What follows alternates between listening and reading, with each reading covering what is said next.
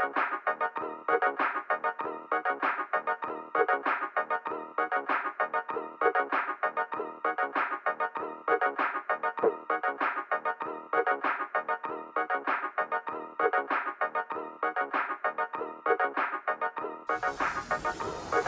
L'episodio 154 della riserva, il podcast che ha deciso di smetterla di parlare di virus, quarantene, lockdown, è il podcast dell'ottimismo. Sconfiggeremo questo virus col sorriso. Ciao Ema, ciao Dani. Ciao Simone, io ho già organizzato le vacanze di Natale, considera. Oh, Pensa quanto sono ottimista. Così mi piace. Manuele? Sì, no, anch'io io ho letto che se tu fai progetti per il futuro aumenta sensibilmente la possibilità che il virus se ne vada, c'è una ricerca su questo. Guarda, ti dirò di più, io ho letto in realtà che questo virus c'è perché la gente non è abbastanza ottimista. È vero. Cioè, il pessimismo di questi a forza di lamentarci abbiamo fatto arrivare una pandemia. Ma perché il virus è come i cani, lo sente se c'hai paura. Io ho sentito esatto sentito questa cosa da un allevatore mio amico. E è magari è vero, magari è per quello che invece se vede che pensi al futuro, il virus dice: Ah, vabbè, questo sta facendo dei piani come se non dovesse morire a breve. Allora, mi, All- allora batto in ritirata. Esatto. Sì, noi come... per fortuna a Milano stiamo riuscendo un po' a sconfiggerlo attraverso l'ottimismo. Infatti attraverso sono... il lavoro, il lavoro, eh, ah, il lavoro, l'ottimismo, la socialità sì. e tutto ciò che volevano toglierci, noi comunque ce lo riprendiamo piano ce piano. Lo, ce lo stiamo riprendendo e Milano, come vedi, i, i suoi numeri sono abbastanza bassi. Sì, sì, sì. Io l'altro giorno, diciamo, fra i tanti screenshot che ho fatto in questo 2020, forse quello che ho fatto l'altro giorno me lo terrò poi per spiegare, non lo so, forse a mia figlia, a qualcuno, se mai qualcuno volesse sentire le mie spiegazioni sul coronavirus un giorno.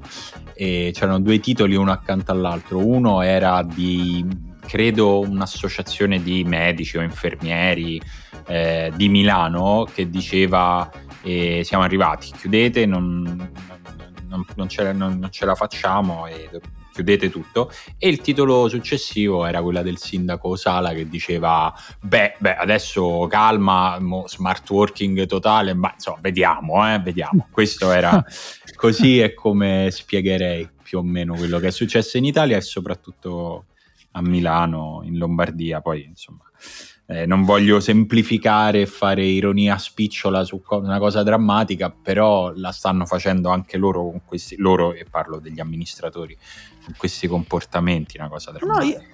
Io devo dire che eh, quello che si era detto nella prima ondata all'inizio, no? questo virus rimette in questione alcuni concetti, a un certo punto era sembrata un po' una cosa un po' astratta, no? tipo no, vedi, alla fine era solo una questione di prendere delle misure mediche, eh, eccetera. E invece ora è tornata eh, in grande voga la questione che effettivamente ci sono proprio dei problemi a livello di mh, come è pensata questa società, no? che vanno messi in discussione. Quindi eh, altrove, ma anche in Italia, si sta parlando di patrimoniale, si sta parlando di come sarebbe mai possibile sovvenzionare eh, ancora un'altra o parliamoci chiaro, altre future chiusure di negozi, ristoranti, perché non è che c'è la seconda ondata e poi i virus... Ma io ho saputo che finisce a Natale, Dani. Ho saputo che finisce a Natale sì. perché arriva il vaccino in Italia in anticipo rispetto agli altri paesi di 4, 5, 6 mesi, perché, perché lo fanno a Pomezia.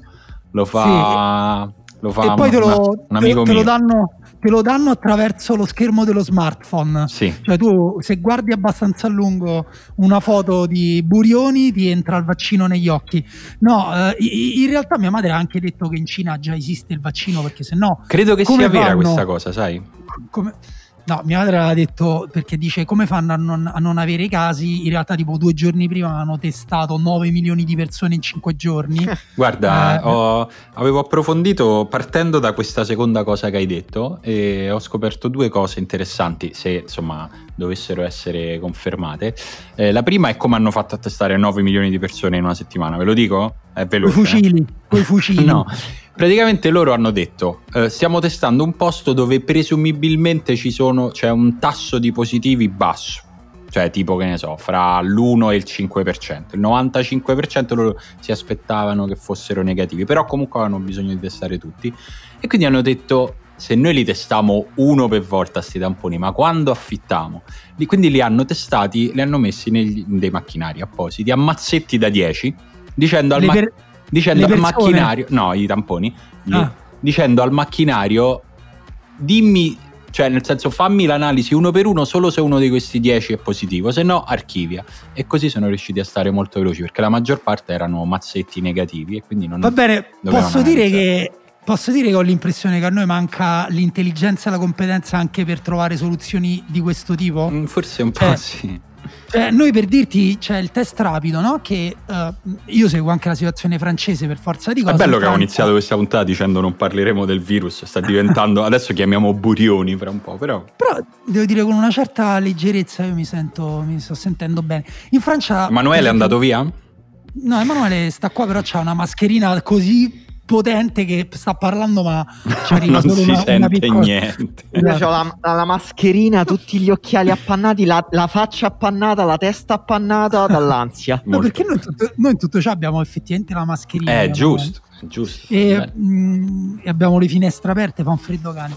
E eh, comunque in Francia Macron, una delle cose che ha detto un po' per rassene- rasserenare eh, i cittadini francesi, ha detto ok facciamo lockdown, però faremo delle migliorie. Ad esempio vogliamo implementare molto di più il test rapido, Mm. tipo quello che c'è in Italia. A me, eh, io l'ho fa- dovuto fare a un parente il test rapido perché veniva appunto dalla Francia.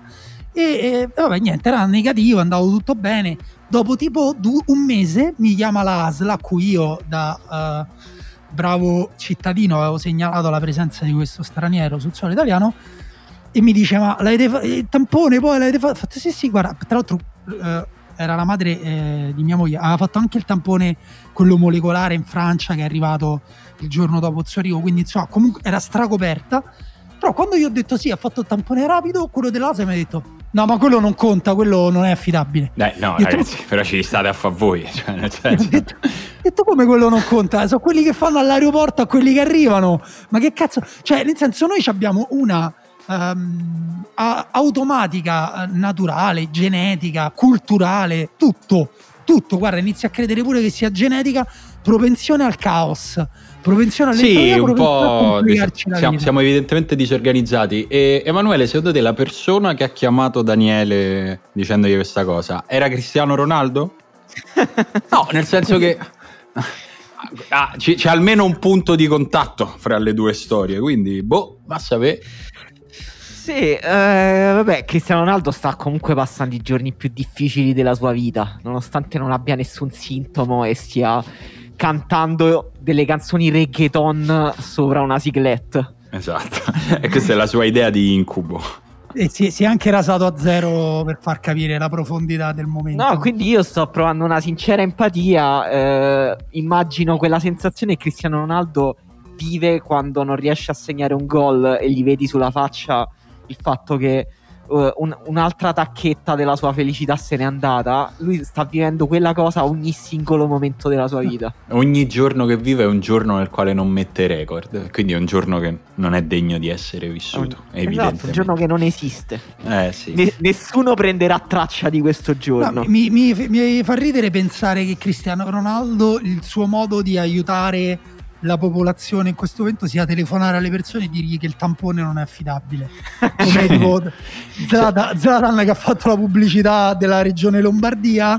eh, Cristiano Ronaldo chiama e fa guarda che il tampone non è affidabile vattene, non, Allora, vattene a fare un altro Vogliamo dire che Slatan si è un po' riacchiappato da, da quella prima uscita che aveva fatto? Facciamo che, che è andato pari? È No. andato pari. No, non siete d'accordo. No.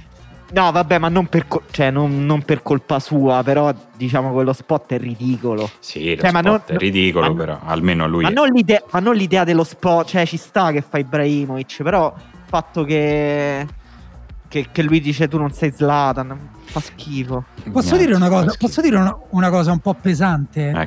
Però mi, mi sembra che siamo entrati nell'epoca in cui la leggerezza da marketing, appunto l'ottimismo di cui noi ci siamo presi un po' in giro all'inizio della puntata, cioè sono un po' finiti. Stiamo nell'epoca in cui si decapitano le persone e si sceglie chi far morire tra un settantenne e un sessantenne.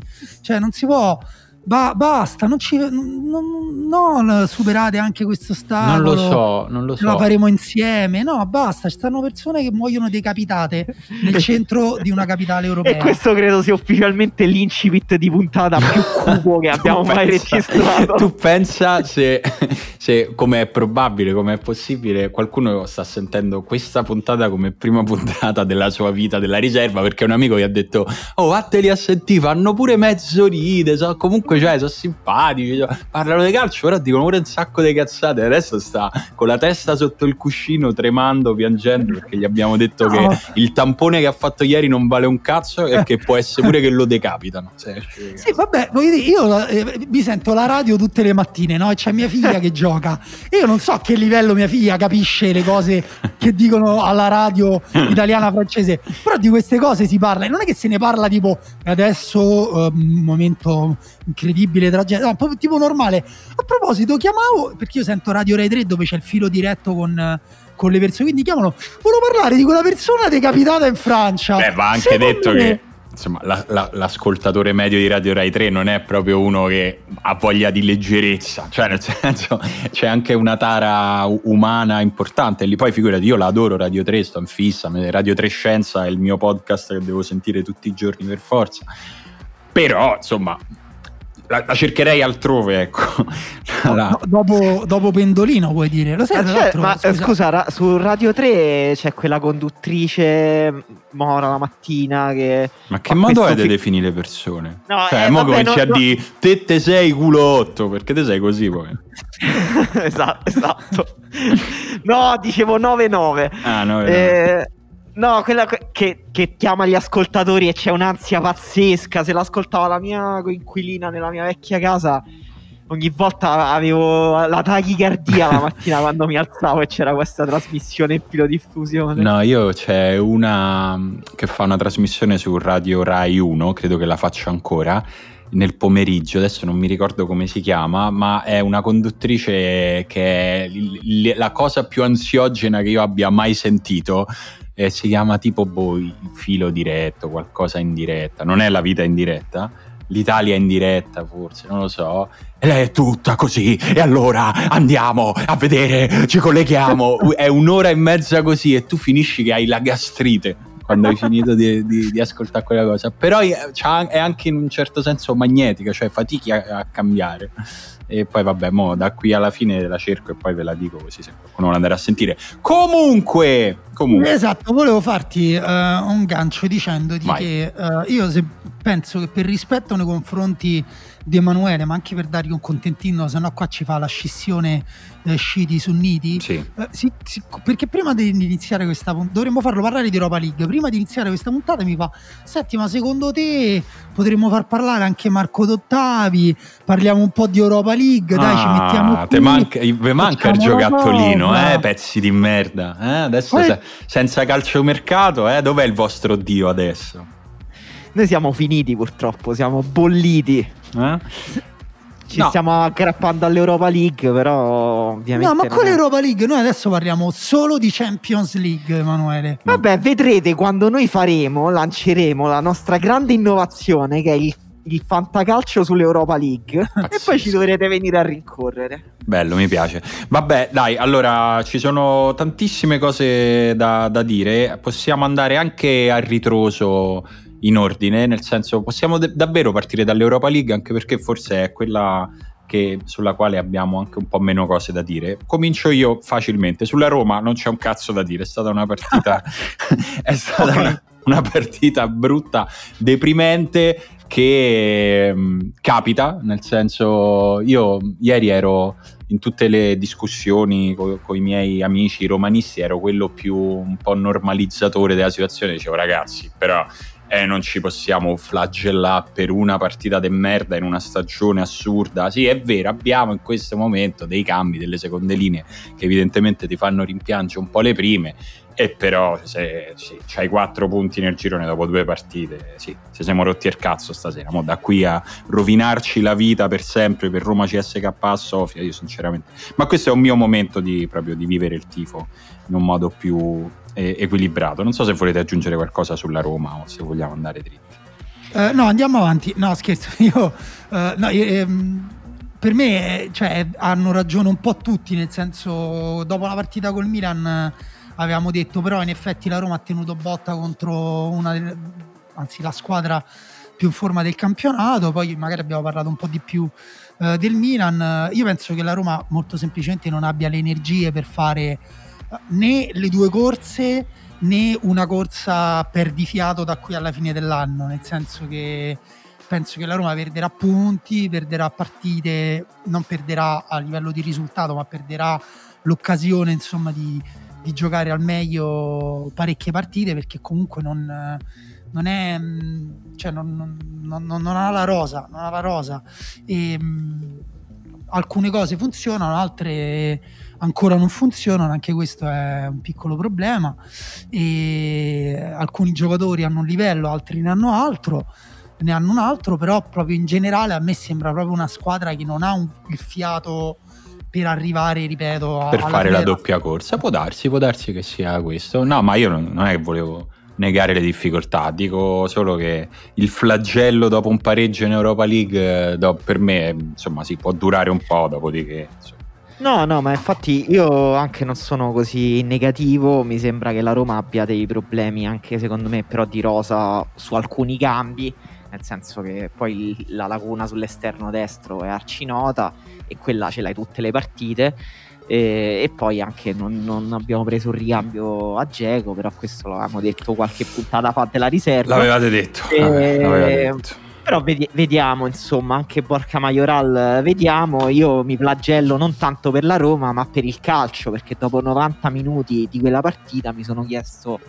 perché seguo questo sport. Eh, no, no, perché è stata sto facendo questa cosa. È vero, è stata perché, brutta. Perché non ho consacrato questi 100 minuti della mia vita a qualcos'altro? Mm, vi ricordate che avevamo detto, ehm, ah no, l'avevamo detto dura- durante Gran Riserva, quindi molti di voi non l'hanno ascoltato perché molti di voi ancora non hanno deciso di supportare la riserva su Patreon. Ma a parte questo, ehm, no, grazie in realtà a tutti i molti di voi che ci supportano su Patreon, però se vi aggiungete siamo felici contenti e proviamo a fare ancora più cose. Um, c'è stata una differenza in realtà nella settimana di Roma e Milan che erano uscite tutte e due abbastanza bene come ci eravamo detti lunedì dalla partita anzi martedì dalla partita di San Siro è che il Milan in questo momento le seconde linee ce le ha, ce le ha e funzionano forse questo ci ha detto il turno d'Europa League invece del Milan dove a parte Ibrahimovic che va ancora un po' eh, capito se, come e quando sarà sostituibile, però ha fatto turnover ed è andata bene. Cioè il Milan in questo momento gli, gli funziona tutto, ragazzi. esatto, guarda, inf- infatti ci sono due modi per dirli. È una questione organica oppure come diciamo a Roma è un cazzo e tutt'uno. È un cazzo e tutt'uno. Eh, nel senso che mh, mm, sì, il Milan, eh, per me, ripeto, si, so- si sottovaluta in generale eh, la solidità difensiva del Milan, ma non tanto perché eh, sia la vera identità o cioè, cose di questo tipo, ma perché è effettivamente la cosa che gli permette anche in alcune partite di gestire, di, um, di, fiata- di rifiatare, di aspettare. Um, a me pare che tante squadre italiane invece abbiano un problema eh, sulla gestione dei 90 minuti e soprattutto squadre ambiziose come Uh, io per esempio ho visto anche Napoli uh, in, in, Europa League, il Napoli avrebbe meritato di perdere uh, con la Real Sociedad, ha avuto credo il 30%, 35% di possesso palla, ha subito anche alcune occasioni da una squadra come la Real Sociedad che ha semplicemente un gioco di possesso, non ha grandissime idee su come arrivare al tiro, ci arriva quando i suoi giocatori si connettono in maniera molto brillante a giocatori molto tecnici, eh, David Silva, giocatori eh, interessantissimi come Isaac, eh, Ma- Ma- Merino, eh, gli inserimenti di Merino a un certo punto è andato vicinissimo al gol. Sì, è, però, però, diciamolo, cioè, è una squadra che tu dici ha solo il possesso palla, ha solo questo, solo questo, però è prima in campionato in Spagna. Eh. Sì, sì, cioè, ma i senso... campionati sono partiti in maniera strana. Strana, sì, sì. Però, però, è una squadra in salute, questo dico. Cioè non... Sì, una squadra in salute come tante che si trovano in alto anche negli altri campionati in questo inizio un po' strano, però poi magari come dire, arriverà anche in fondo, troverà, però ecco, non è diciamo proprio uh, la squadra più... Mh, è, è, complicato, è un problema complicato, il Napoli secondo me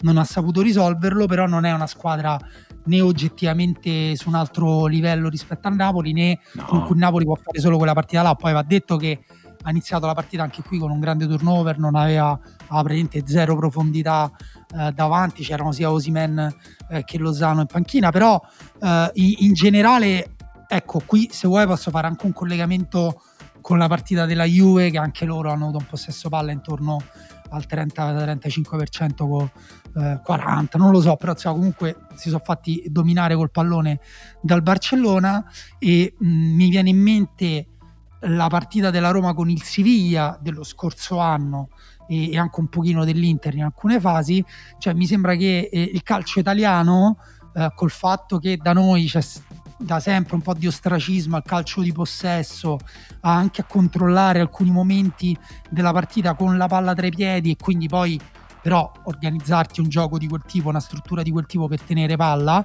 E questo la società lo fa benissimo, Barcellona c'è una qualità tecnica elevatissima, il Siviglia secondo me l'altro anno era la squadra migliore ehm, nel gioco di possesso posizionale, eh, mi sembra che poi abbiamo proprio delle difficoltà a rispondere a questo tipo di squadre che sono poi spessissimo quelle spagnole, quindi non è tanto una questione di momenti, una questione di rose, quanto proprio anche un, un limite culturale nostro. Ehm, Ema, considerando che insomma vanno, vanno messi una serie di, di pesi e di tare abbastanza ovvie a questo momento, Pirlo, bluff o pallone d'oro? Bluff totale a questo punto, Bluff. direi. Finito? Pronto, pronti all'esonero? Torna Allegri sul cavallo? Eh, qua, qua, dobbiamo ancora verificare la Juventus. Quando tu mi hai chiesto di Sarri quest'estate, che mi chiedevi, ma secondo te rimane o lo esonerano? Io ero quasi sicuro, ma lo tengono. Ma figurati. Perché lo tengono? Perché la Juventus è una società seria che esatto. se eh, crede in un progetto non è che poi lo cancella dopo un anno dopo cui tra l'altro ha comunque rivinto lo scudetto. Esatto. Quindi di nuovo vedremo se la Juventus avrà ancora la resistenza per credere alle proprie idee. È una scommessa che lo sapevamo, era una scommessa mezza pazza. Eh, sì, sapevamo anche che sapevamo che all'inizio avrebbe esatto. incontrato difficoltà perché non solo perché eh, Pirlo è la sua prima esperienza, perché c'è tutto uno staff nuovo, eh, non solo perché sembra comunque voglia cambiare molto di come gioca questa squadra rispetto all'anno scorso e rispetto a come è abituata a giocare storicamente, ma anche perché sono arrivati diversi giocatori nuovi proprio che ti cambiano proprio la faccia della squadra, quindi eh, serve tutto il tempo del mondo per trovare uno schieramento e la Juventus dovrà scendere a patti col fatto che in questo tempo continuerà non solo a pareggiare, a perdere partite, ma anche a giocare molto male, perché col Barcellona eh, veramente è, è, stato è raro vedere la Juventus così in balia di un avversario così debole. Mi è sembrata proprio fuori dalla partita anche a livello mentale. Questa forse è la cosa più preoccupante. Cioè, Sai... non aveva proprio nessun tipo di presenza nella partita, che per la Juve è strano comunque. Sai, cioè, la Juve, me... anche quando gioca male, sta dentro la partita. A me de- di quella partita mi ha colpito ovviamente questo che dici tu, ma anche un po' di riflesso. Era tanto che non vedevo una- un avversario mai intimorito dalla Juventus, non so come dire, cioè mi è sembrata una partita nella quale non c'è stato quel valore extra tecnico che è, dei, è una delle colonne della forza storica, ma anche della storia recente e contemporanea della Juve e che è quello che anche nella partita in cui la Juve non riesce a giocare, che è successo, è successo anche negli scorsi anni, c'è sempre un po' quell'aria di uh, far capire all'avversario che non deve esagerare. E invece stavolta il Barcellona ha, tra molte virgolette ovviamente, cioè il Barcellona ha fatto quello che doveva fare, anzi pure con una certa superficialità a tratti. Barcellona a un certo punto ha fatto proprio quello che gli pareva perché non, non c'era proprio questo, questo senso di guarda non vinco ma forse ti rompo una gamba, che è una cosa discutibile, eh? Però che la Juve eh, mette in atto sistematicamente anche quando le cose si mettono male. No, no, è, è molto vero, tra l'altro la, la cronica, eh, il, rifiuto cronico del Barcellona di tirare in porta, ok, fa parte forse di una squadra un po' leziosa, costruita male, però secondo me è sintomo pure quel, di quello che dici tu, cioè del fatto che non aveva nessuna paura il Barcellona no. di, di, vedere quella partita riaperta, nonostante poi alla Juventus siano stati annullati due gol in fuorigioco di pochi centimetri, ma il Barcellona ne poteva fare nove di gol e a un certo punto sembrava proprio che non ne volesse fare di questi gol che comunque gli andava bene così, gli andava bene dominare, dominare col pallone. Da, dall'altra parte i giocatori della Juve sembravano eh, sinceramente spaventati, nel mm, senso mm, mm, ogni giocatore della Juve eh, faceva solo la scelta più conservativa, sempre il passaggio più semplice quando Bentan- c'è stato un momento in cui Bentancur ha provato per la prima volta un cambio di gioco da destra verso sinistra, Chiesa era sempre isolato, sempre da solo, l'ha detto anche Pirlo, era la nostra idea quella di servire Chiesa, fargli sovrapporre Rabbio vicino, mandarlo in uno contro uno, e poi i giocatori fanno altre cose. Ma la Juve non aveva proprio il coraggio, cioè Bentancur poi l'ha provato quel cambio di gioco e l'ha sbagliato di 10-15 metri, non l'ha sbagliato di pochi centimetri. Quindi è stata proprio una serata super negativa. Posso dire una, un'altra, l'ennesima cosa pesante? Si parla troppo di tattica. Il calcio è semplice. um, no, voglio dire, eh, Pirlo è vero, Pirlo parla sempre di, de, dei problemi della Juventus a recuperare palla contro il Barcellona. È verissimo che insomma non sono riusciti ad adattarsi a, a quello slittamento che poi ha sottolineato molto bene Fabio Barcellona nell'analisi sull'ultimo uomo da difesa a 4 a difesa a 3 eh, tra l'altro paradossale perché eh, la Juventus stessa lo fa quindi come dire eh, dovresti essere pronto nel caso in cui lo fa la squadra avversaria ma la Juventus sta in difficoltà con tutte le squadre che impostano a 3 la Roma, Verona, Crotone. E, um, però uh, per me invece vere, cioè, i veri problemi della Juve sono con la palla tra i piedi perché lì invece appunto siccome tatticamente qualcosina funziona si dice beh però dai qualche bella trama offensiva l'hanno creata. Sì certo Kuluseschi e Dybala si sono un po' pestati i piedi. A me invece sembra proprio che la Juventus sia già oggi abbia raggiunto il tetto delle sue performance tecniche. No, no, questo, io... senso, questo, no, manca, manca, Cristiano, manca, Cristiano, Ronaldo, quindi è, quello è una soluzione individuale a qualsiasi tipo di problema, coltellino svizzero che ti risolve qualsiasi partita di qualsiasi livello, però per me ha raggiunto un certo livello di movimenti, di coordinazione, di idee, uh, poi la, la, tattica diventa un problema di tattica individuale e tecnica individuale. Cioè il palleggio non è che i giocatori della Juventus hanno solamente sbagliato a forzare certi passaggi e quelli del Barcellona li intercettavano, stavano chiusi, è che la, la, palla tra i piedi dei giocatori della Juventus andava alla metà della velocità quando andava ai piedi di quelli del Barcellona. Sì, cioè, eh, i, i, passaggi, scusa, i passaggi sono meno forti e meno precisi, i controlli sono meno, meno precisi e meno immediati, il corpo è messo eh, peggio e, e, e perdi sempre tempo a muoverti, a cercare il compagno, i movimenti senza palla sono più, più rozzi, cioè è, è proprio, cioè proprio, i giocatori che hanno preso, uh, non è per parlare sempre male di Rabiot, che è pure titolare. Ma fai, parliamo, per me facciamo un podcast apposta per parlarne male tutte le settimane. No, è tornato pure Lo titolare. Chiamiamo le merde. È, è, tornato titolare nella troppo, nazionale. Troppo, troppo, questo forse sì, è troppo. È tornato titolare nella nazionale francese, quindi come dire, è un giocatore che delle qualità eh, ce le ha indubbiamente certo, certo. e sta avendo una bella carriera.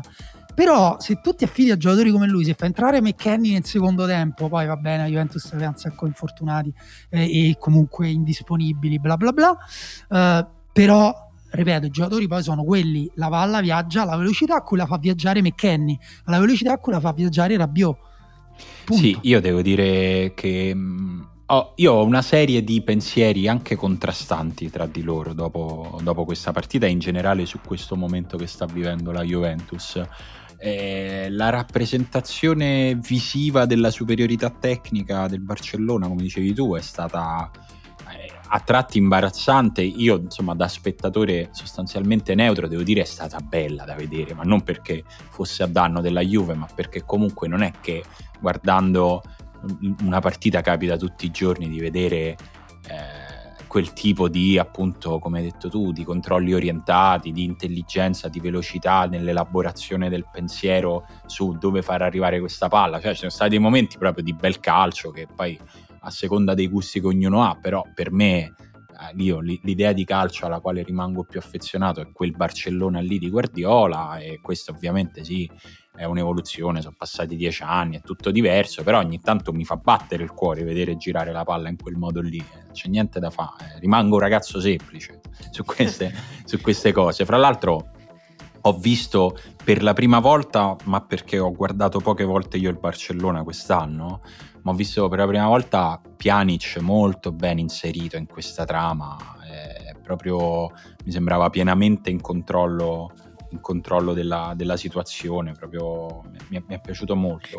E detto ciò, insomma, di questa partita l'abbiamo detto, secondo me ci sono dei però eh, che ancora mi fanno tenere piuttosto sospeso il giudizio sulla Juve, nel senso che è vero che alcune differenze di livello tecnico non è che le, eh, le appiani dall'oggi al domani, però è anche vero che avere Ronaldo no fa la differenza, anche in termini di coraggio de-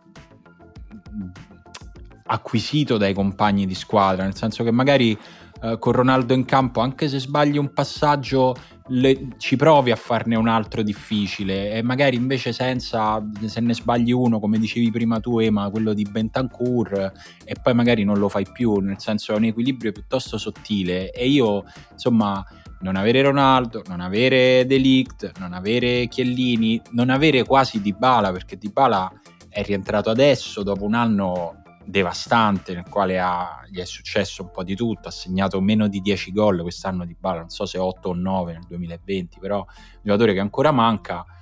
E in più diciamo, queste sono le cose sulle quali io aspetterei un attimo e che possono concorrere a tirare su anche il livello degli altri in termini di fiducia ed è importante la fiducia nel gioco che crediamo che Pirlo stia chiedendo alla Juve. Ci metto pure fra le cose potenzialmente positive, che anzi secondo me già lo sono, è che Morata non è il Morata che avevamo lasciato. Morata è cresciuto, sta bene, è pronto, si è inserito, aveva di fatto fatto due gol, poi è fuori gioco, figurati, 5 cm sono 5 cm, amen. Eh, però è un giocatore che secondo me sarà importante nella Juve di quest'anno e non era per niente detto quando è arrivato. Guarda, non per citare Marco Dottavi, che insomma è l'eminenza grigia di questo podcast, però come diceva lui eh, stamattina mentre mangiava una bomba alla crema ed era tutto sporco in faccia. Eh, perché lo devi delegittimare ora... così? No, eh, vabbè, no, perché dobbiamo imparare a distinguere l'uomo da, uh, dal professionista. Giusto. Dall'artista, direi. Dall'artista, scusa.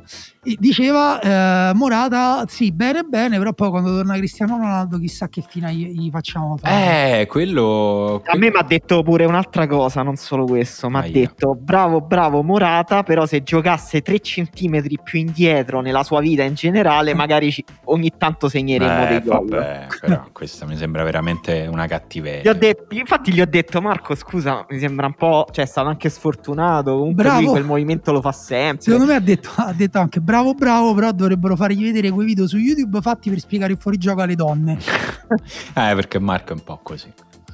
Sì, eh, quindi mi ha detto que- cioè, che comunque è lui che per lui è una non, poi volevo sapere pure il tuo parere, insomma, Simone, se è colpa sua che finisce sempre in fuorigioco oppure se è sfortunato o se eh, semplicemente dovrebbe giocare in un'epoca senza VAR in cui i fuorigiochi millimetrici ogni tanto. Secondo me è un po' sfortunato e poi sapete, se non lo sapete la ricordo, la mia proposta è quella, visto che il VAR riesce letteralmente a contare i centimetri, io vorrei istituire la zona franca di 10 centimetri nei quali non è fuorigioco anche se sei in fuorigioco. Sono totalmente d'accordo Vabbè, con questa allora, idea. Cioè, poi va a finire dire che qui la mia teoria del quando avevo scritto quell'articolo in cui il fuorigioco era nato per tenere i ciccioni lontani dall'area di no, no, ma infatti... e non ha più senso mi avete deriso vabbè ma figura di la storia di dare ragione su quell'articolo? 10 centimetri 10 centimetri no, non no, cambia il cioè, per me la regola della luce la luce tra i giocatori no, allora ci ho pensato, pensato a lungo dovete chiedere a un'autorità in questo campo come me.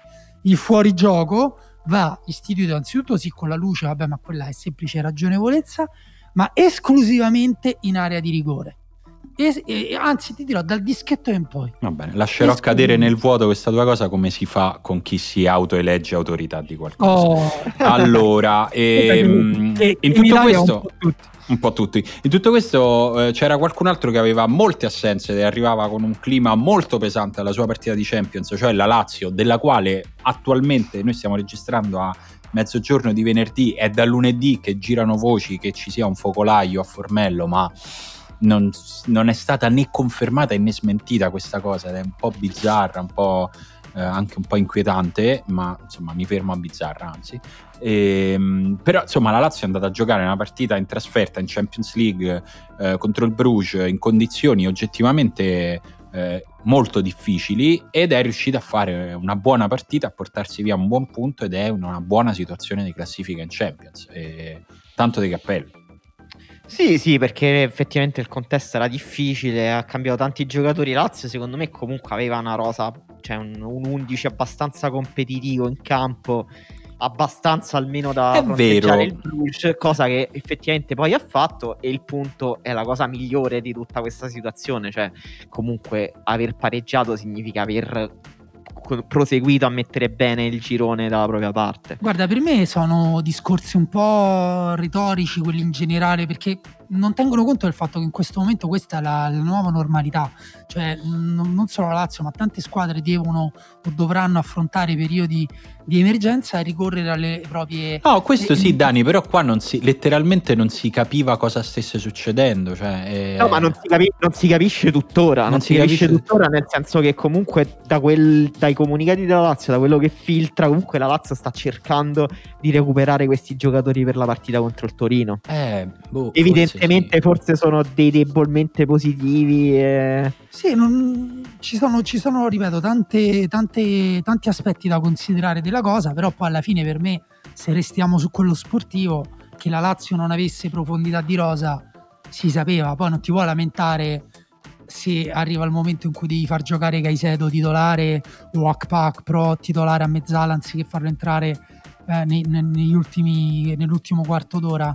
Non dico questo contro la Lazio, dico questo anche qui in un senso un po' più ampio, perché un'altra squadra, ad esempio, che eh, abbiamo visto eh, in difficoltà in queste settimane, anche se più in campionato, poi in Champions, secondo me ha fatto una prestazione cui tutto sommato ha tenuto contro una squadra di livello come l'Ajax è, è, è l'Atalanta, no? Sì. Che una delle cose che adesso si dice, anzi l'ho proprio sentito dire durante la cronaca, le eh, i nuovi acquisti non sono all'altezza, le seconde linee non sono all'altezza delle prime. Però attenzione, non è così, non era quello che si diceva quando è arrivato Moica, titolare della Colombia che doveva giocare ogni tanto al posto di Gosens eh, o Adeboer. Eh, non è così quando si prende Lammers, non è così quando prendi Miranchuk e Malinowski. Eh, perché non riescono ad inserirsi nell'Atalanta? Eh, perché, eh, cioè, che cosa non funziona? Secondo me sono uh, forse ho sbagliato a dire argomenti retorici, però sono un po' um, delle questioni un po' superficiali. Poi ci stanno quelle dei, dei discorsi dietro, cioè nella Lazio, ad esempio, è tutta uh, una questione di, di, di un, piano, un, piano, di investimenti, di gestione della rosa, dei giocatori, di eh, gestione delle risorse proprio degli asset economici della squadra che li ha portati poi ad avere una rosa corta in cui però c'è un giocatore da boh, quanto vale Milinkovic Savic, un giocatore da boh, quanto vale Luis Alberto, il miglior centravanti italiano, uno dei migliori difensori italiani, eh, un esterno cresciuto tantissimo che adesso pure quello farebbe comodo a tante squadre anche di un livello superiore. Lucas Leiva che è arrivato per carità dopo che ha fatto il grosso della sua carriera a Liverpool, ma è eh, da almeno un paio d'anni uno dei migliori centrocampisti italiani. Cioè è comunque una squadra che eh, ha preso delle decisioni anche giustificabili secondo me. Poi la volta che ti capita o le volte in cui ti capiterà in una situazione così assurda, eh, perché poi la Lazio gli è andata male pure l'altro anno con la pandemia e gli continuerà Molto ad andare male. Sì. Esatto. Squadra più colpita di tutte, a mio parere. Quindi per carità, sfortunati, però non, non, è, non, si può neanche fare, come dire, l'eroica Lazio. È sfortunata. No, no, io non dico eroica, dico che insomma, secondo me vale ancora la pena di sottolinearlo quando una squadra va al di là di un contesto difficile. Eh... Però giocava col, Bru- col Brugge, cioè non è che giocava con... Sì, però cioè, giocava col giocava Bruce. con l'Ajax, che faceva? Eh, lo so, però è, la... è vero che giocava col Bruce, ma la Lazio è una squadra che, che, in Europa l'anno scorso ha preso pizze a destra e a manca ed è una eh, squadra che so 13 anni che non faceva la Champions League, quindi secondo sì, me sì, non è ancora banale che vada a fare queste partite. L'altro anno per me le pizze le ha prese esattamente per la stessa ragione di quest'anno, solo che l'altro anno era eh, ragionata, cioè era, volevano puntare sul campionato, non sull'Europa League, quindi si sono autodistrutti, allora va bene, non ne ha parlato nessuno. Quest'anno, siccome c'è l'obbligo dei turnover dovuto per ragioni della pandemia o poverini sfortunati. Sempre, la ragione è sempre la stessa. Anche quest'anno non hanno preso sostituti eh, a livello dei, dei titolari. Punto.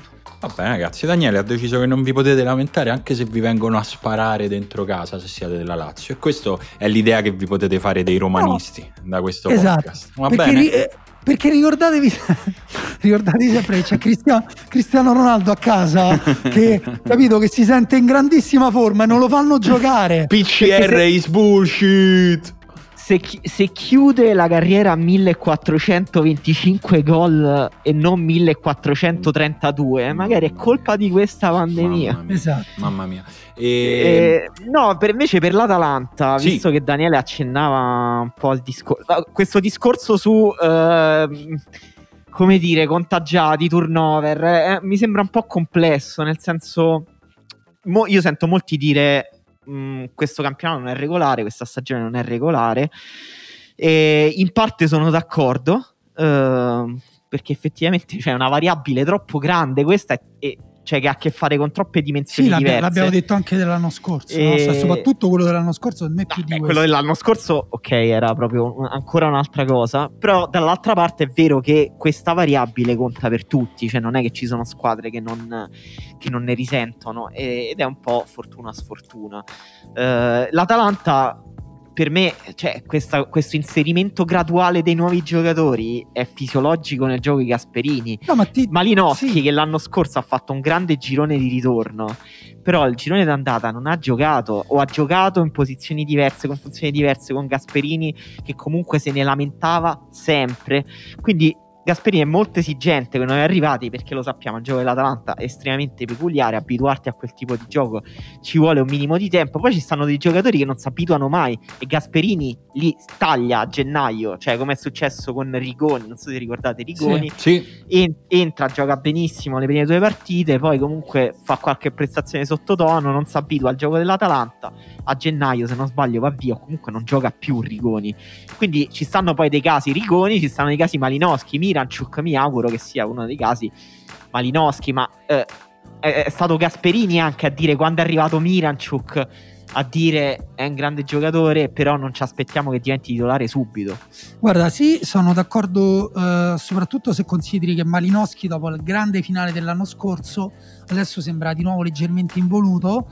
Quindi le difficoltà, secondo me, individuali sono di, di, gran, di alto livello. Anche questa, però, è una cosa come dire, stacci, il tuo gioco è il, il, lato, eh, il lato, negativo della medaglia. Eh, però secondo me in generale Atalanta non sta vivendo un momento di grandissima forma, neanche Ilicic e Gomez eh, volano sulle acque come l'anno scorso, hanno 20-25 minuti di autonomia, poi tutta la squadra sembra un pochino eh, ingrigirsi e normalizzarsi, eh, quindi anche qui secondo me bisogna stare attenti a cercare eh, risposte troppo, troppo semplici. Ok, ok. Comunque sì. Rigoni, Rigoni, è all'Elce. Rigoni in questo, Beh, in questo preciso momento è andato all'Elce. E, um... Perché era, era in prestito. Non lo so, Simo, tu come lo vedi questo Ilicic? Eh, per ora mi, mi fa un po' tristezza nel senso che mi cioè, lo guardo pensando non è che, abbia, che quella cosa è finita cioè che l'Ilicic migliore è finito non lo so spero di no, no, no ovviamente non ho alcun modo di prevederlo immaginarlo da due o tre partite perché insomma non, non, sarebbe serio, però se ti devo rispondere a come lo vedo, lo, lo, sto guardando con quell'apprensione lì, con l'apprensione che ho quando mia figlia si alza e ho paura che dà una musata perché ancora non si no. sa tenere in piedi. No, però secondo me puoi stare tranquillo perché se, i primi dieci minuti con la Sandoria comunque sono stati di altissimo livello, ma anche con l'Ajax aveva iniziato alla grande, poi ripeto, secondo me tutta l'Atalanta non regge. Sì, l'Atalanta sembra ogni tanto, è vero che si spegne, cioè pure con l'Ajax c'è stato un inizio di partita in cui sembrava proprio la solita Atalanta che domina qualsiasi avversario che ha davanti, indifferentemente da chi è, da come gioca e da quanto è forte. Sì. Dopo 25 minuti era una squadra che non riusciva più a pressare, è una squadra che lo sappiamo, cioè per, per, giocare bene, per fare il suo gioco, deve vincere i duelli individuali, perché è un gioco che si basa tantissimo sui duelli individuali con e senza palla. E se non è brillante fisicamente e mentalmente, perché la Champions League toglie energie fisiche ma anche mentali, secondo me, e poi non vince i duelli individuali, e poi succede quello che abbiamo visto con l'Ajax, cioè che l'Ajax, che è una squadra intensa, che ha un giro palla, una circolazione palla, una fase di possesso anche elaborata, pure per tornare al discorso che facevamo prima su quando le sì, italiane sì, anche giocano... lì hanno avuto grande difficoltà a pareggiare esatto, grande fluidità, grande densità in zona palla, grande tecnica in spazi stretti e l'Atalanta si ritrova a difendere dentro la propria no, posso... metà campo per tanto tempo. Posso mettere una piccola parentesi che si ricollega alla cosa che avevamo detto prima del Barcellona perché è vero la superiorità tecnica di Messi eh, dice vabbè che ci devi fare Griezmann pure se vuoi un altro talento generazionale però Pedri no? del 2002 non è che, cioè non è che in Catalogna la genetica ha fatto i piedi più a curva sulla palla in modo che la toccano con più sensibilità. Qua, dopo, cioè, quanti anni è che diciamo è il sistema di selezione, di formazione dei giocatori giovani? Perché cioè, in Italia a noi gliene frega un cazzo di avere giocatori tecnicamente all'altezza, se no dopo un po' inizierebbero ad esserci giocatori con la tecnica di Pedri. Invece Pedri sembrava il padre, tecnicamente parlando, di Chiesa proprio letteralmente il Pachiesa, un bambino di tre anni che calcia la palla di pezza. Sì, Pedri, il padre che gli fa Pedri... i tunnel senza pietà. Perché io faccio i tunnel a mia figlia. Pedri fa, fa, fa paura, ma più che secondo me, più che come tocca la palla, è come muove il suo corpo. Cioè la coordinazione del suo corpo è una cosa che fa parte della tecnica che in Spagna si insegna molto bene. Se guardate un altro giocatore raffinatissimo Dani Ceballos, il modo in cui il suo equilibrio nel, eh, col corpo negli spazi stretti è, è, pazzesco, quella è una cosa che si insegna anche. Esatto. E anche da, talento, però insomma si Simone, tu, anche. tua figlia sta già in piedi? Eh, ci siamo, ogni giorno, ogni giorno è quello buono, come dicono i tecnici del tampone a Cristiano Ronaldo. Quindi eh, siamo, siamo, lì e io diciamo, con la stessa apprensione di Cristiano Ronaldo sta là, sta cercando, sta cercando di, di, di, capire, però no, è bello, bello, bello, è divertente, interessante, ci movimenta queste lunghe giornate in casa che insomma in questo momento prevalentemente si sta, si sta a casa, quando si può si va al parco, però va bene, va bene, sì, ci, ci, siamo, ci siamo quasi. Sai anche chi sta imparando a camminare con le sue gambe? Aspetta, ah, aspetta. Questo, questo, è un gancio veramente che eh, arriva al cuore. Forse. Damsgard. Gancio paterno. No, la Samp di Ranieri. Mi stavo tenendo più sul. Beh, quasi, però. Eh? Sì, sì. Più, più, sul vago, più sul, vago, cioè più sul generale. E, però, so, ragazzi, eh, questa squadra ha battuto le due, due, squadre italiane che giocano la Champions League, una appresso all'altra in scioltezza. Insomma, non è non è, non è banale. Perché eh? la proposta di gioco uh, di Claudio Ranieri, che uh, tutti dicono sia invecchiata, sia trascorsa, in realtà è ancora più attuale di quella di questi professoroni tipo Pirlo o di questi, la, la, fluidità, com'è, non esistono i ruoli, queste cose qua. Semplice, Invece fai questo 4-4-2, arriva questo giocatore, questo talento, Damsgaard eh, dal nord dove si dice che non ci siano i talenti e Ranieri ti aggiusta tutto alla fine. 4-4-2 chi segna? Fabio Quagliarella 4 gol nelle prime 5 partite. È vero uh, posso dire però che secondo me si ricollega anche questo un pochino al discorso che stiamo facendo sulla tecnica perché è chiaro che se tu imposti un 4-4-2 un pochino come dire difensivo ma un po' è eh, appena appena difensivo in cui le due linee da 4 chiudono il centro eh, eccetera, e lo fai contro squadre che tecnicamente eh, non fanno viaggiare la palla velocemente, hai vita più facile contro rispetto a una squadra che ti porta sull'esterno, viene al centro, eh, va in profondità. Eh, quindi un pochino è anche un po' lo specchio delle difficoltà delle altre squadre. Poi effettivamente anche qui, pure la Juventus uh, Kuluseschi secondo me è, è, un talento tecnicamente uh, eccezionale. Damsgaard per me sta venendo fuori come uno dei giocatori più interessanti. Il gol, uh, il primo gol di Guagliarella um, contro l'Atalanta non solo ruba palla a Ilicic, ma poi fa quell'inserimento e quel controllo in velocità pazzesco. E, ehm, e quelli sono giocatori che ti cambiano pure il senso del 4-4-2 rigido un po' difensivo, no? Perché se lo stesso giocatore ti ruba palla sulla tua tre quarti e ti fa la rifinitura sulla tre quarti avversaria dopo aver fatto una corsa a 50 metri, allora ok, puoi andare lontano anche in questo campionato uh, tecnicamente non, non, elevatissimo. Scusate, non lo so perché oggi sono così un pochino critico sulla Serie A. In realtà mi sto divertendo molto, mi piacciono queste partite. Sì, io più eh. che altro ti direi goditele perché tira una riaccia. Quindi non mi metterei tanto a fare lo schizzinoso col calcio, visto che c'è l'incubo che fra un mese stiamo di nuovo a fare le puntate a dirci e chissà adesso il nuovo protocollo, quando partirà. Ma dai, ci sono i primi piani, forse per la Befana ricominceremo a giocare a calcio, io mi ammazzo, ragazzi. E di- eh, però e, e, al tempo stesso ci diremo: Oh, ho visto un video bellissimo con i migliori gol di UEA. e tu, e tu vabbè, dirai, allora guardati vabbè, anche. Non so se è il momento giusto per farti questa domanda, Simone, ma tu pensi che fermeranno il calcio? Cioè, nel, nel caso in cui eh, arrivi un lockdown generale in Italia, per esempio? Eh, mi auguro e con fiducia credo di no. Credo che il calcio andrebbe avanti almeno, Ma, almeno in un primo la, momento. La domanda che invece faccio a tutte e due è: secondo voi rischia di fermarsi per, per difficoltà tecniche, cioè nel senso i lavoratori coinvolti, i viaggi, le famiglie dei giocatori, o per una questione puramente morale. Cioè morale e politica, non ho dubbi. Cioè, non, sì, sì, pure per me. Perché calcio... diventa ina- inaccettabile che si giochi quando ne- gli altri non. Sì, non diciamo che avendo tu un ministro dello sport che detesta il calcio, non farebbe niente per cambiare questa percezione nell'opinione pubblica. Quindi, sì, da quel punto di vista non mi aspetterei niente.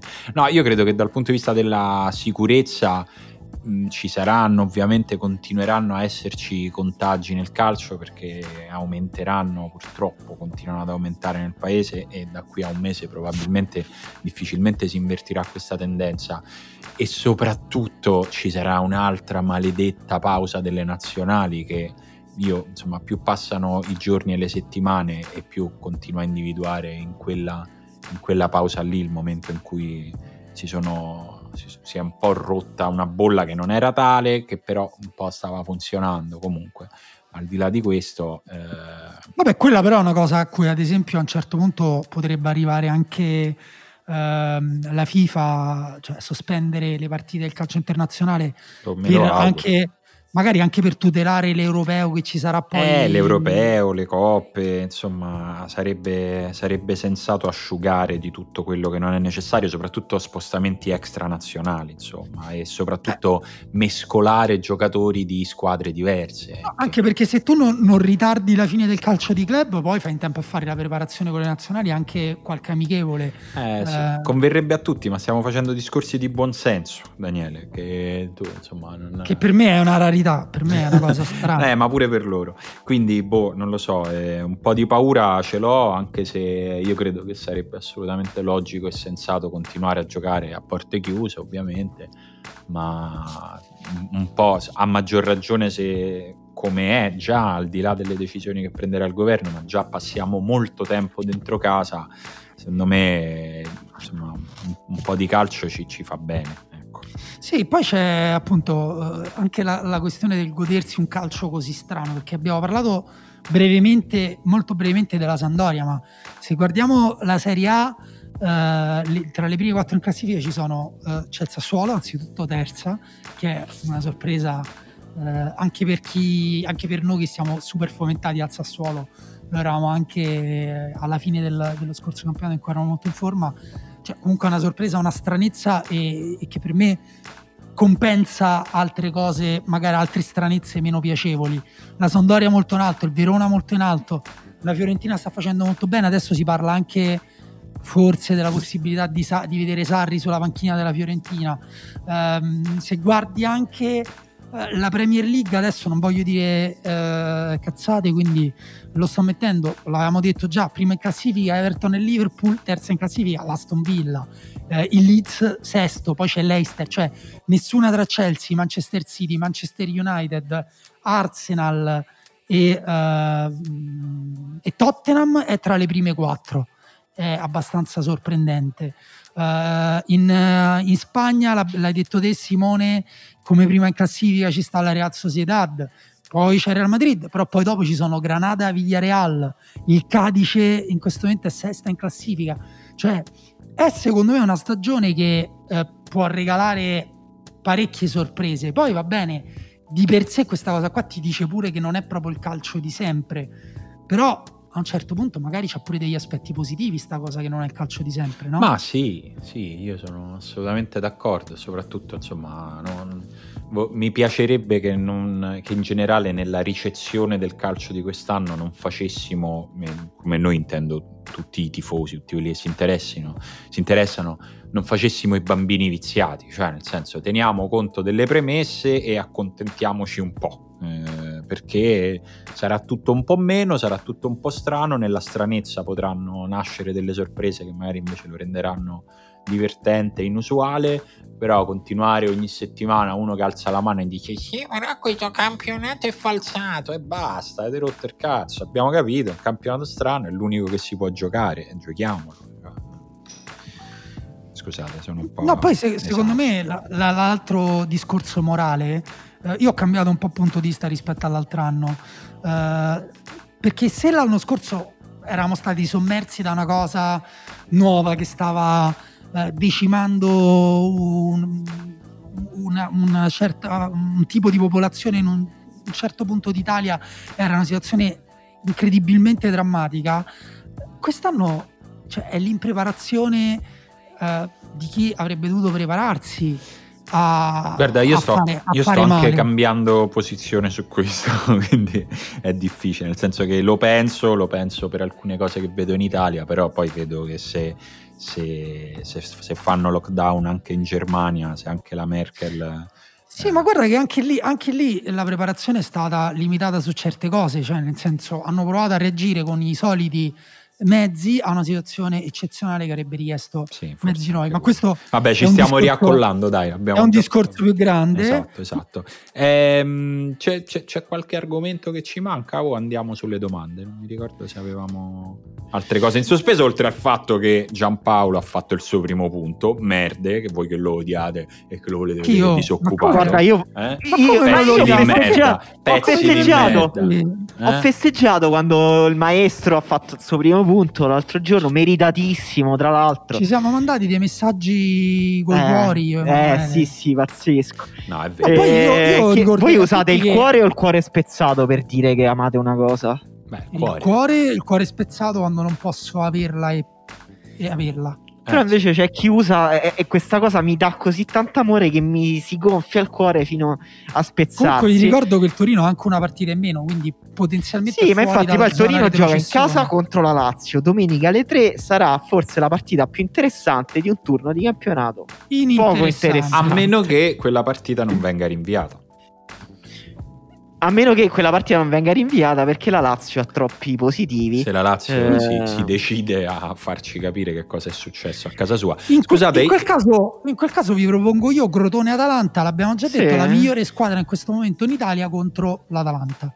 Esatto, la, la, migliore, la migliore, direi la migliore squadra al mondo che non riesce neanche a fare un punto. No, uno l'ha fatto. Uno l'ha fatto, uno l'ha fatto. e l'ha fatto contro la Juventus, quindi ti dai una bella calmata. Eh? Sciacquati la bocca. Quindi stai calmo. Comunque sì, una partita da Bundesliga, Crotone. Dopodiché, dopodiché uh, domani di fatto, oggi per voi che state ascoltando, oppure se Ugo se sbriga, domani per voi che state ascoltando, eh, Ugo, Ale... Ugo, è, Ugo, è, in lockdown a Parigi, quindi penso ecco, che quindi, si sbrigherà. Va bene, si sbrigherà. Fra l'altro mi ha dato una, una, lezione morale la scorsa settimana perché ha sgamato la parte in cui diceva, io dicevo che ascoltava solo i picchi, che non era vicino a un picco. quindi salutiamo Ugo con affetto. E, ehm, c'è Inter Parma, Inter che ci siamo dimenticati di menzionare nella nostra rassegna delle coppe europee. Non so se ci avete, se ci avete fatto caso perché ha giocato... Io, non, io non l'ho vista, dico no, la verità. Stavolta non l'ho vista. Io l'ho vista e diciamo che più o meno la mia analisi poteva essere simile a quella che ho fatto sulla Roma, diciamo, la stessa profondità, lo stesso trasporto morale, ehm, ma mi andrei direttamente in prospettiva, visto che se no non chiudiamo più questa partita e la prospettiva è che l'Inter questa partita col Parma e quasi sicuramente quella dopo con Real Madrid la giocherà senza Lukaku e sono cazzi. Sono sì. cazzi perché per Anche l'Inter... Se come, come abbiamo detto, per i cambiamenti che ha avuto ultimi, nelle ultime settimane, in realtà l'Inter deve comunque trovare un nuovo modo di attaccare. Quindi eh, sì. le corse di Lukaku non andava bene neanche nelle ultime settimane. Certo, il Parma, la strenua difesa del Parma. No, infatti, eh, il problema non è col Parma. Eh. Simone, Simone, che pronostico secco viene esonerato prima Liverani o Giampaolo? O se ne va prima Conte per sua spontanea volontà con una, un'auto da fe. Eh, allora, guarda, la, la terza opzione mi, mi, sembra molto plausibile. No, e prima Giampaolo. Beh, ci sta. Prima Giampaolo. Ci sta. E... C'è Bologna-Cagliari? Sì. Eh, che, ah, vabbè, il derby me... dei rossoblù. Il derby rossoblù forse... Eh, anche, anche, di... Se non sbaglio anche il derby dei migliori formaggi d'Italia. Beh, sì, c'è sta. C'è sta. Mm, Un, non lo so. Non, fra non formaggi molto dolci e formaggi molto salati. Ecco, mettiamola così. Forse sì, ma mh, mm, vabbè, il Cagliari hai col anche, calcio... Scusa, anche il derby Niente. Dei, de, Niente, delle Daniele non mi fa parlare. No, delle due città. Vabbè, perché sono le due città con il più alto numero di cani da pastore d'Italia, però uh, a Cagliari fanno i pastori, a Bologna stanno seduti in terra sì, in centro. Con gli studenti drogati in centro. Esatto, i punk a bestia. I punk e a bestia. Beh, scusa, eh, Emanuele, cioè... di questa cosa importantissima che stai no, no, Vabbè, ma non dire una puzza perché vai, vai, no, figura, figurati, vai. C'è Udinese Milan ma alle che volevi dire sul Bologna? Adesso dici no, se vince basta, il Bologna. Basta, non, non serve più. Stai C'è dicendo Udinese... che perde il Bologna. Milan, Se l'hai fatto non è male. Bologna c'ha tre punti, eh. Infatti stavo per dire Mihailovic, eh, secondo me è un altro che rischia la panchina. Eh, infatti. Ah, ecco, eh, bomba. Mihailovic balla, invece la panchina di Eusebio Di Francesco in questo momento mi sembra piuttosto solida, ha anche fatto questo, questo sforzo che per lui equivale a strapparsi le vene dalle braccia, cioè sta giocando col 4-2-3-1 perché qualcuno gli ha detto guarda che forse Joao Pedro a fare l'ala non, è, non era. Cioè, Pedro intanto sta disegnando calcio. Eh, perché l'ha rimesso a giocare dove deve giocare lui, grazie al cazzo. Eh. Pazzesco, è forse il giocatore che più mi ricorda Pelé tra quelli. no, io... dici, dici, fisicamente. Ma come stile di gioco, questo dominio che ha, la sua fantasia. Io non credo che Joao Pedro sia un bluff, quindi non vedo perché devi dire questa cosa. No, zero, zero. Eh, poi l'hai paragonato a Pelé. No, No mi, no, mi, fa un po' sorridere perché. Ah, è... perché Simone sta dicendo che Pelé è un bluff. Ah, ah ok. Scusate, mi perdo tutti i layer dei vostri discorsi. Va bene, comunque c'è anche un gradevolissimo Napoli-Sassuolo in contemporanea con uno sgradevolissimo Roma-Fiorentina. Sì, sgradevolissimo per noi perché, perché sì, la vedo male.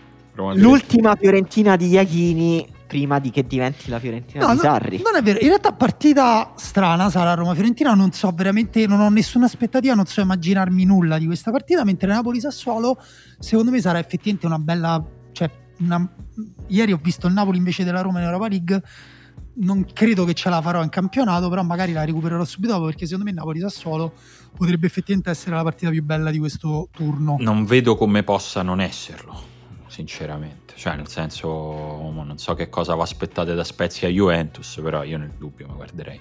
Napoli, uh, la Juventus ha avuto difficoltà con Crotone e, e, Verona, quindi se perde punti pure con lo Spezia, secondo me, uh, più per una questione di immagine che altro, Pirlo inizia veramente a essere un pochino sulla graticola. Anche sì. che poi dopo un po' si stufa di dire sempre le stesse cose ai Secondo me a quel punto portano all'estremo l'operazione comunque persona spendibile in panchina e fanno McKenny allenatore. Perché, comunque è figo, è, fra l'altro lui è figo veramente, ho trovato un po' di video dove insomma parla un po' di sé, della sua identità, insomma, molto, è, è un bel tipo. Ecco. McKenny migliore come allenatore rispetto a come giocatore? non escluderei neanche quello. No, non l'ho capito sinceramente McKenny come giocatore, quindi non mi esprimo. Vabbè, voi fate battute, ma domenica alle 20.45 c'è il derby della lanterna, oh, Sampdoria-Genoa. Che per noi San Pier d'Aresi è insomma... È per chi? Sempre... Sei, sei San Pier d'Aresi? Ah, Comunque, eh, perché? È vero ah, allora è vero che... È vero che questo podcast odia il Genoa, come si diceva alla fine della scorsa stagione. Eh, forse, forse, è vero, no, però beh, interess- devo dire è uno dei derby più interessanti degli ultimi due anni. Beh, forse, non lo so. Allora, Sandoria, su, Sandoria super in forma, come abbiamo eh. detto. Genova che non Genova, è più... per me, a me piace il Genova quest'anno. Mm, guarda, non capisco, cioè ti, ti vorrei, sono proprio interessato a chiederti perché perché ha, de- ha, una serie di giocatori fighi e altri che sono il contrario di fighi e per questo fanno il giro tipo destro. Ok. Madonna. E poi c'ha tipo Rovella, non so se l'hai visto. No. È fortissimo. eh, e poi ha, vabbè, Ghiglione che è fortissimo, Shomurodov, sì. Scamacca, Zaic, Pandev. Scamacca Pandev. Eh, Emanuele, non gridare che ti va in saturazione il microfono. Poi si Bani.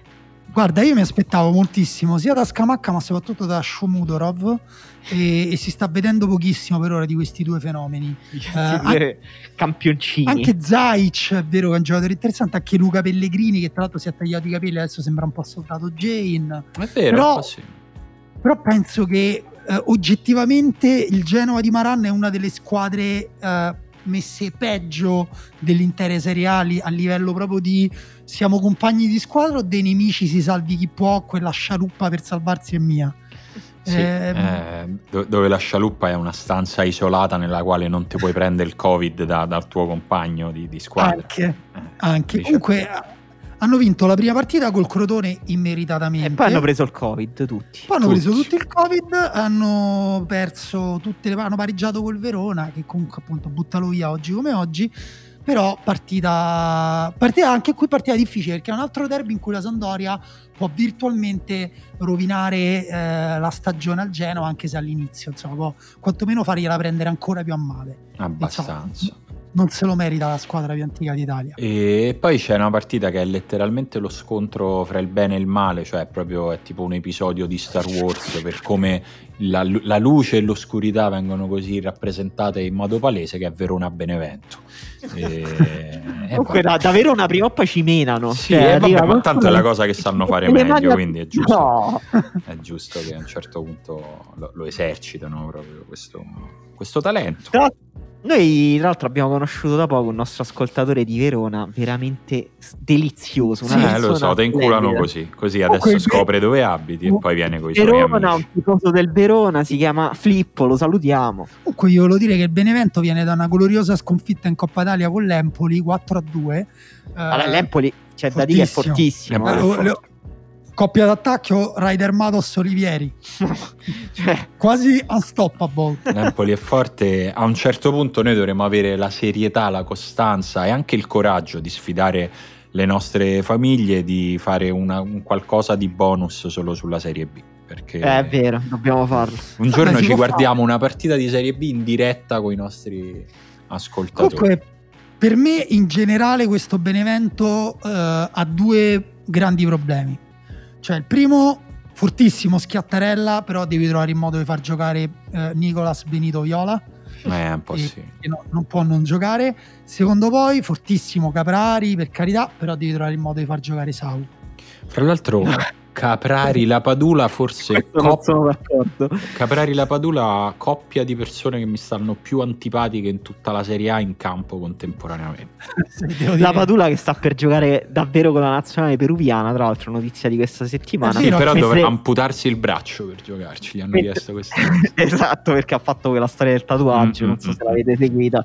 Molto triste, imbarazzante, però invece vi chiedo rispetto per Caprari che secondo me è uno dei giocatori col miglior inizio di campionato campionato della vero, Serie A. Ah, ma io mica ho detto che non è bravo, anzi è uno di quelli che sta maturando tardi, è proprio è una cosa mia personale, mi sta antipatico. Eh. Cioè, è vero, un pelo sottovalutato e posso dire invece da Bo forte vero?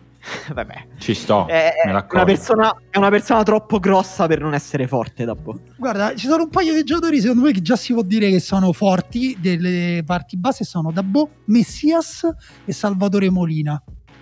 Me li prenderei tutti e tre nella mia squadra che è la Roma. Sono d'accordo. In generale, in qualsiasi, ok. in qualsiasi Ok, la mia Roma. squadra. Ok, direi che abbiamo parlato di tutte le partite della Serie A che ci attende, poi insomma sarà un weekend interessante anche in Premier, così però non abbiamo mai tempo per parlarne nell'episodio del giovedì ed è per questo che ne parliamo in gran riserva ogni lunedì, solo su Patreon. E, ehm, e a parte... A parte questo, ah no, io volevo, ci tenevo a menzionare anche qua in, in puntata, dopo averlo fatto nella newsletter di- su, su Patreon, la settimana di Marcus Rashford, proprio un minuto velocemente, che è uno che è entrato in Champions League, ha fatto una tripletta in un quarto d'ora in Champions League, ha 22 anni, dice solo cose giuste, eh, è di una maturità No, no. mostruosa in campo. Sì. E sta, sta anche facendo attivamente cose per eh, Esatto. una eh, causa che gli sta a cuore, che sta- è quella del, Esatto, lui si è messo in testa che a 22 anni, mentre tutti gli chiederebbero semplicemente di giocare a pallone e nessuno gli direbbe altro, lui ha detto no, io voglio anche sconfiggere la fame dei bambini nel Regno Unito, che Esatto. è un problema, è un problema che esiste soprattutto nei periodi eh, nei quali questi bambini non vanno a scuola e quindi non hanno garantiti i pasti. E lui si è messo proprio di traverso a questa situazione, ha iniziato a rompere le palle attivamente alla politica, ha sfidato un po' la politica, eh, ha messo a disposizione tutta la sua visibilità per eh, proprio fare del suo profilo Twitter una piattaforma per mettere in contatto associazioni benefiche, ma anche invece realtà eh, in grande difficoltà e a 22 anni e io sono proprio ammirato, è una cosa bella, è, bellissima. andato, bravo. è, è andato a lavorare proprio lui con le sue manine. Sì, con la madre. esatto, tutto questo mentre c'è chi a 37 anni si lamenta di dover fare l'isolamento Esatto. eh, a casa. Ma non vogliamo fare noi. E fra l'altro avete No. visto con quale durezza è stato condannato eh, insomma, Eh, la posizione di Ronaldo dalla stampa italiana che non gliel'ha perdonato. eh? Massacrato, direi. Abbiamo- sì, sì, sì, sì, proprio toni durissimi.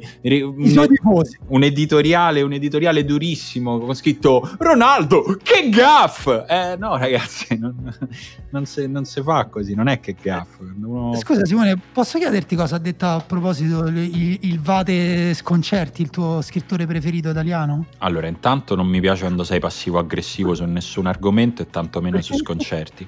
E, e poi Oh, non lo so, non lo so che ha detto sconcerti. su- Se vuoi lo vado a recuperare perché comunque è sempre importante quello che dice il mio amico Mario. Però Io- non lo so, Io lo chiamerei semplicemente il Vate. il vado. Eh, no, No. Credo, credo che non si sia espresso su questa cosa.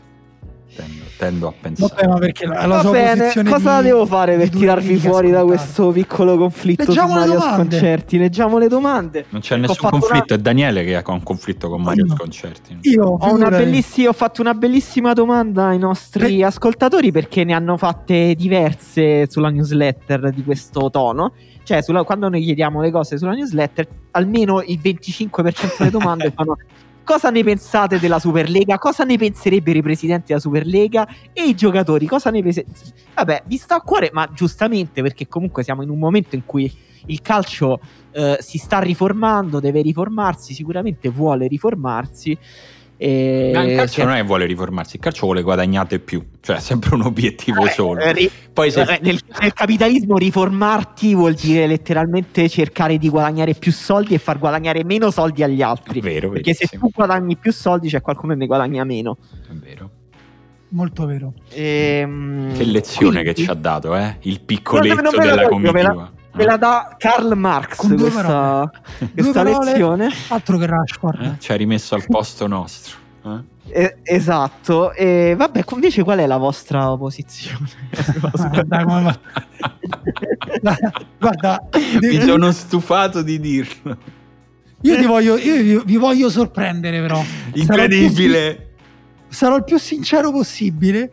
Una parte sempre più grande di me pensa: se c'è la mia squadra va bene, punto, nient'altro.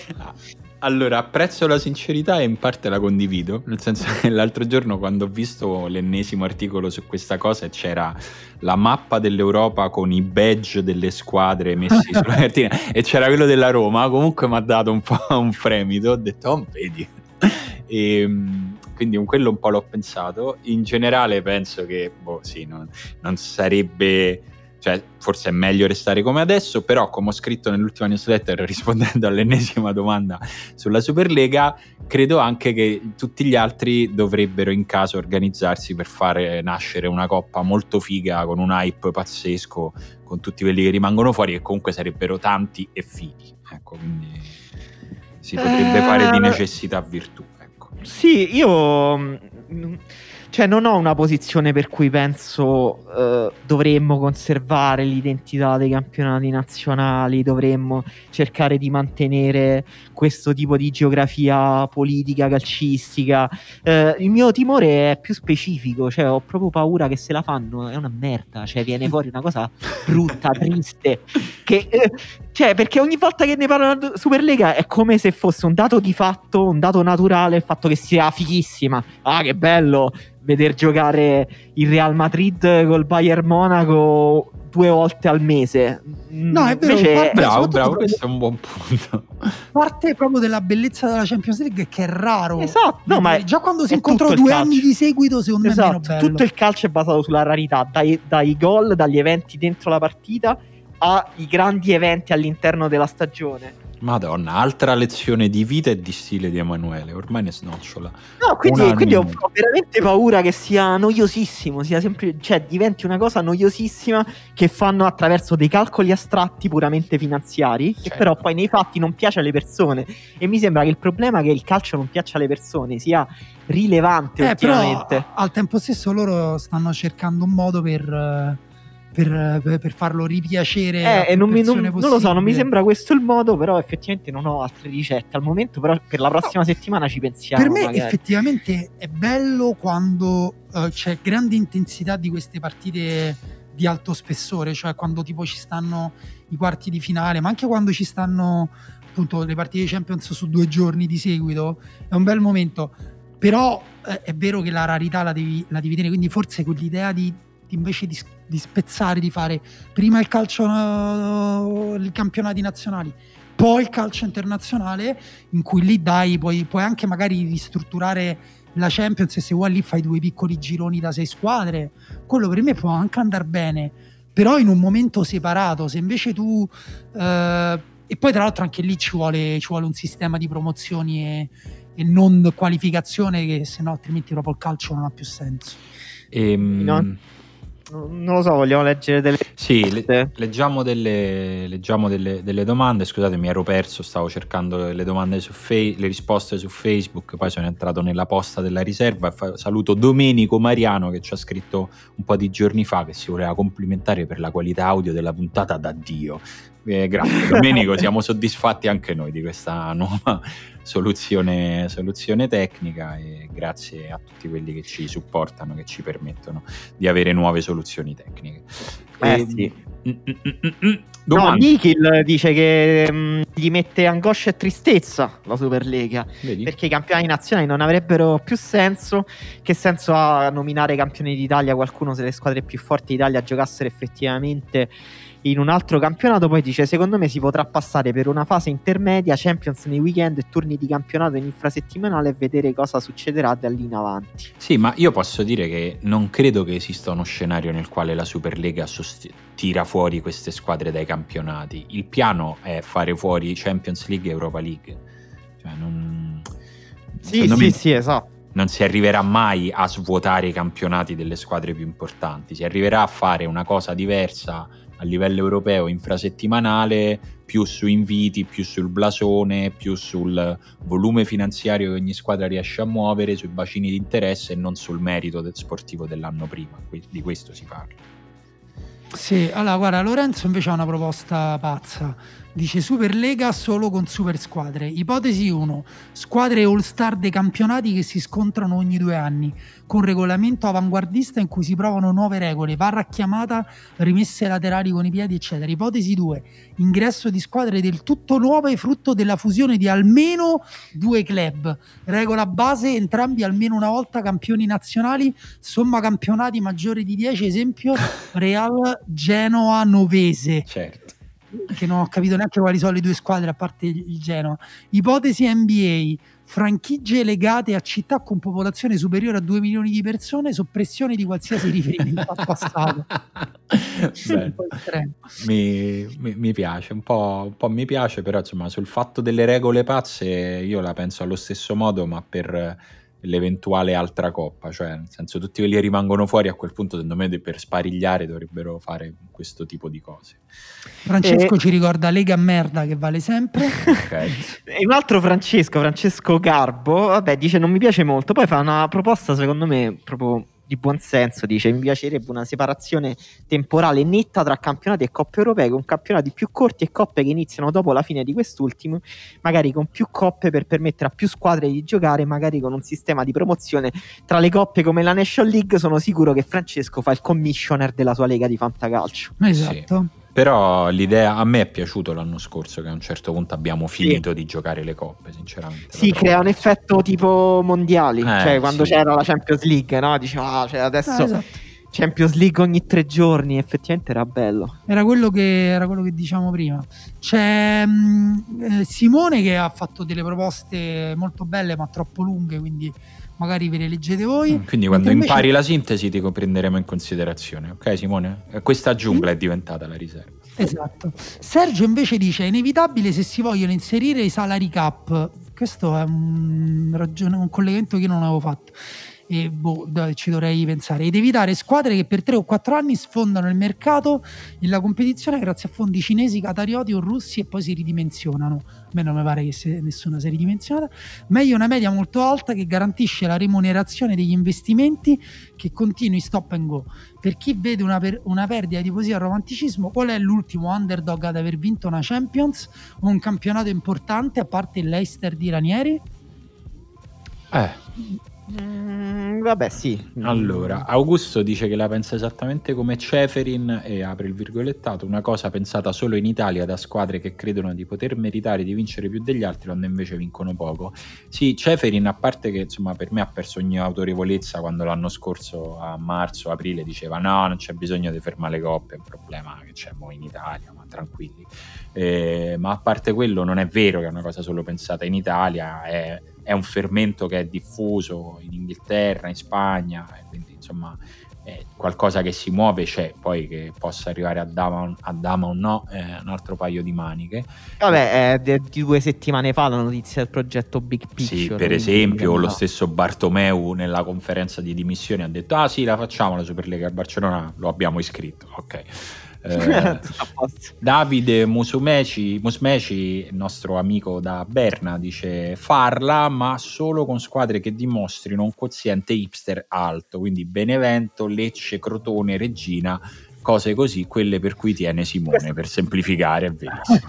queste, queste, sono squadre col quoziente sud alto. Più Guarda, il Crotone ancora non, non, è entrato nelle mie grazie perché abbiamo avuto, ho avuto una brutta esperienza personale col Crotone che però è troppo lunga e racconterò nella prossima puntata. Mamma mia, che miste, questo è, è il cliffhanger finale che ti porta a dover guardare subito la puntata dopo. E posso, vi posso dire, ne vale la pena di ascoltarla, vale la pena di raccontarla.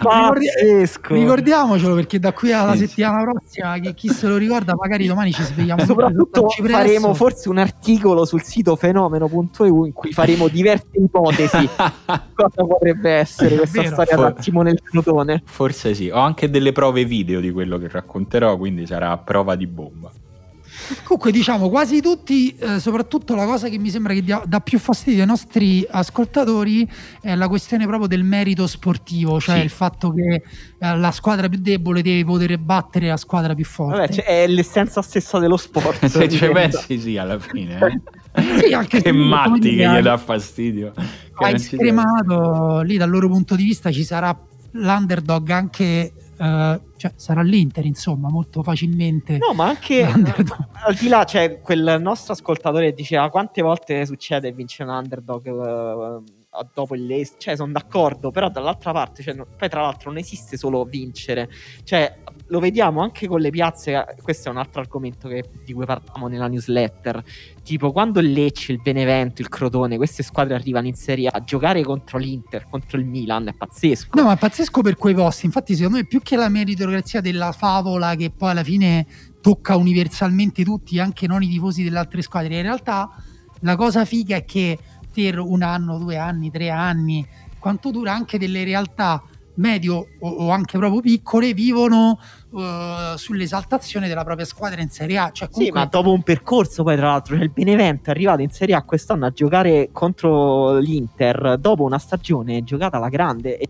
quella squadra lì che gioca contro Lukaku, contro Hakimi. Esatto, invece pensa al contrario, per esempio il Palermo che è caduto in disgrazia, eh, che, che, che, che, quanto deve essere triste, anzi quanto è triste per i tifosi del Palermo che sono tanti, perché è una città grossa. Leggiamo però qualche commento invece che va in, in senso opposto, sono pochi, eh. Giorgio dice: Per me cambierebbe davvero poco. Già ora guardo il calcio di alto livello, Serie A e coppie europee, più come uno spettacolo che come un qualcosa di emotivo. Uh, in ogni caso, spero non mi tocchino quello strano multiverso chiamato Europa League. Eh, eh rischia l'Europa League, rischia, ragazzi. Anche Daniele scrive: Spero solo che non tolgano l'Europa League. E, um, si sono tutti un po' uh, contrari. Michele Angelo. dice: Ah, scusa, scusa. No, scusa, Michele Brevissimo dice: Diventerebbe come il rugby, piacerà a tutti, non farà impazzire nessuno. Beh, che il rugby piaccia a tutti, però è un pensiero solo tuo, perché a me non mi piace. no, lui dice, la, lui dice la, la, Lega, la Superlega nel ah, rugby. Okay, eh, ok, e Angelo dice: Ok, ma nessuno ha parlato della Conference League dove avremo la possibilità di vedere Hellas Verona, Real Sociedad. Sto troppo in hype. Forza Real Sociedad in caso. Eh, Pietro dice: La Champions inviti sarebbe un trofeo Birra Moretti con meno dignità. Eh, forse è il commento giusto anche per chiuderla. Questa... Sì. sì, sì, io ric- invece Leonardo secondo me fa bene a ricordare anche gli underdog della Champions, cioè Lione e l'Atalanta l'anno scorso, Ajax 2018-19, certo. Roma 17-18, Monaco 16-17 e anche cose tipo l'Apuel che 2011-12 vince il suo girone, supera gli ottavi il Lione ai rigori e si schianta con un complessivo 8-2 contro il Real, che bellezza. Sì, Beh, è vero che non, non, c'è per forza di cose bisogno di, di vincerla per Va bene? Beh, no, assolutamente. Insomma, noi abbiamo vissuto la notte più bella della nostra vita eh, arrivando in una semifinale. Ecco, quindi direi mm. che assolutamente è così. Va bene, noi ci fermiamo per oggi, ci sentiamo lunedì con chi ci vuole venire a sentire su, su Patreon. Vi ricordiamo che c'è ancora anzi ve lo chiedo mentre lo dico ai nostri ascoltatori, c'è ancora la possibilità di prendere la nostra maglia? La, la prima maglia, la prima certo. incredibile maglia ufficiale della riserva? Sì, ancora. Certo. Allora, ti dico ufficialmente quando scade la esatto. nostra campagna, perché in realtà non c'è un limite di... Ehm, di tempo, diciamo, okay. ma c'è semplicemente un limite di, uh, cioè scusa, c'è un limite di tempo, di tempo, di tempo. non un limite di, di maglie. Uh, scade, vabbè, anzitutto vi posso dire che l'ha comprata così tanta gente che se non vi sbrigate sì, anche, mm. anche, va detto anche quale gente. Per esempio, ho visto Alessandro Michele di Gucci che ha comprato. Sì, sì no, ma io... senza scendere nei, in particolare i nomi, l'ha comprata la, la, parte migliore del paese. Semplicemente. Io so che probabilmente nel video con cui Chiara Ferragni chiederà ai giovani di eh, fare il lockdown avrà addosso la maglietta della riserva e la mascherina scade... di problemi, così per, scade... per, per, salire, esatto. per salire, un po' no, sulla, sul bus dei podcast. Eh? Cioè, tra l'altro, io voglio dire una cosa: voglio bene a Jonathan, però trovo di cattivo gusto fare i soldi con la pandemia. Detto questo, scherzo, tra, tra, due settimane scade la nostra, la nostra, campagna. Quindi avete ancora esattamente due settimane esatto. per uh, comprarla, se no poi ci saranno altre cose, vedremo, chi lo sa. Chi lo Maglioni natalizi anche noi. Sì, vediamo. Come si chiamano gli sweater? Sweater sì. Christmas sweater. Christmas sweater, sì. sweater. Va bene ragazzi, e speriamo che la prossima puntata sia quella nella quale potremo commentare il tampone negativo di Cristiano Ronaldo, che è l'emergenza sanitaria eh, più importante di questo paese e sul Sì, resto speriamo che si riprenda presto. Torna presto, campione. Cioè, per me, guarda, ti, ti e basta di più. gaff mi raccomando Io ti, ti dirò di più, per me possono morire anche 15 persone purché Cristiano Ronaldo giochi la prossima partita. sì ma anche una ventina. Non so, se, non so se Dio è disposto ad accettare questo scambio. Eh, vediamo. Chiedili mandagli una PEC vedi che ti dice. Ciao ragazzi. Ah,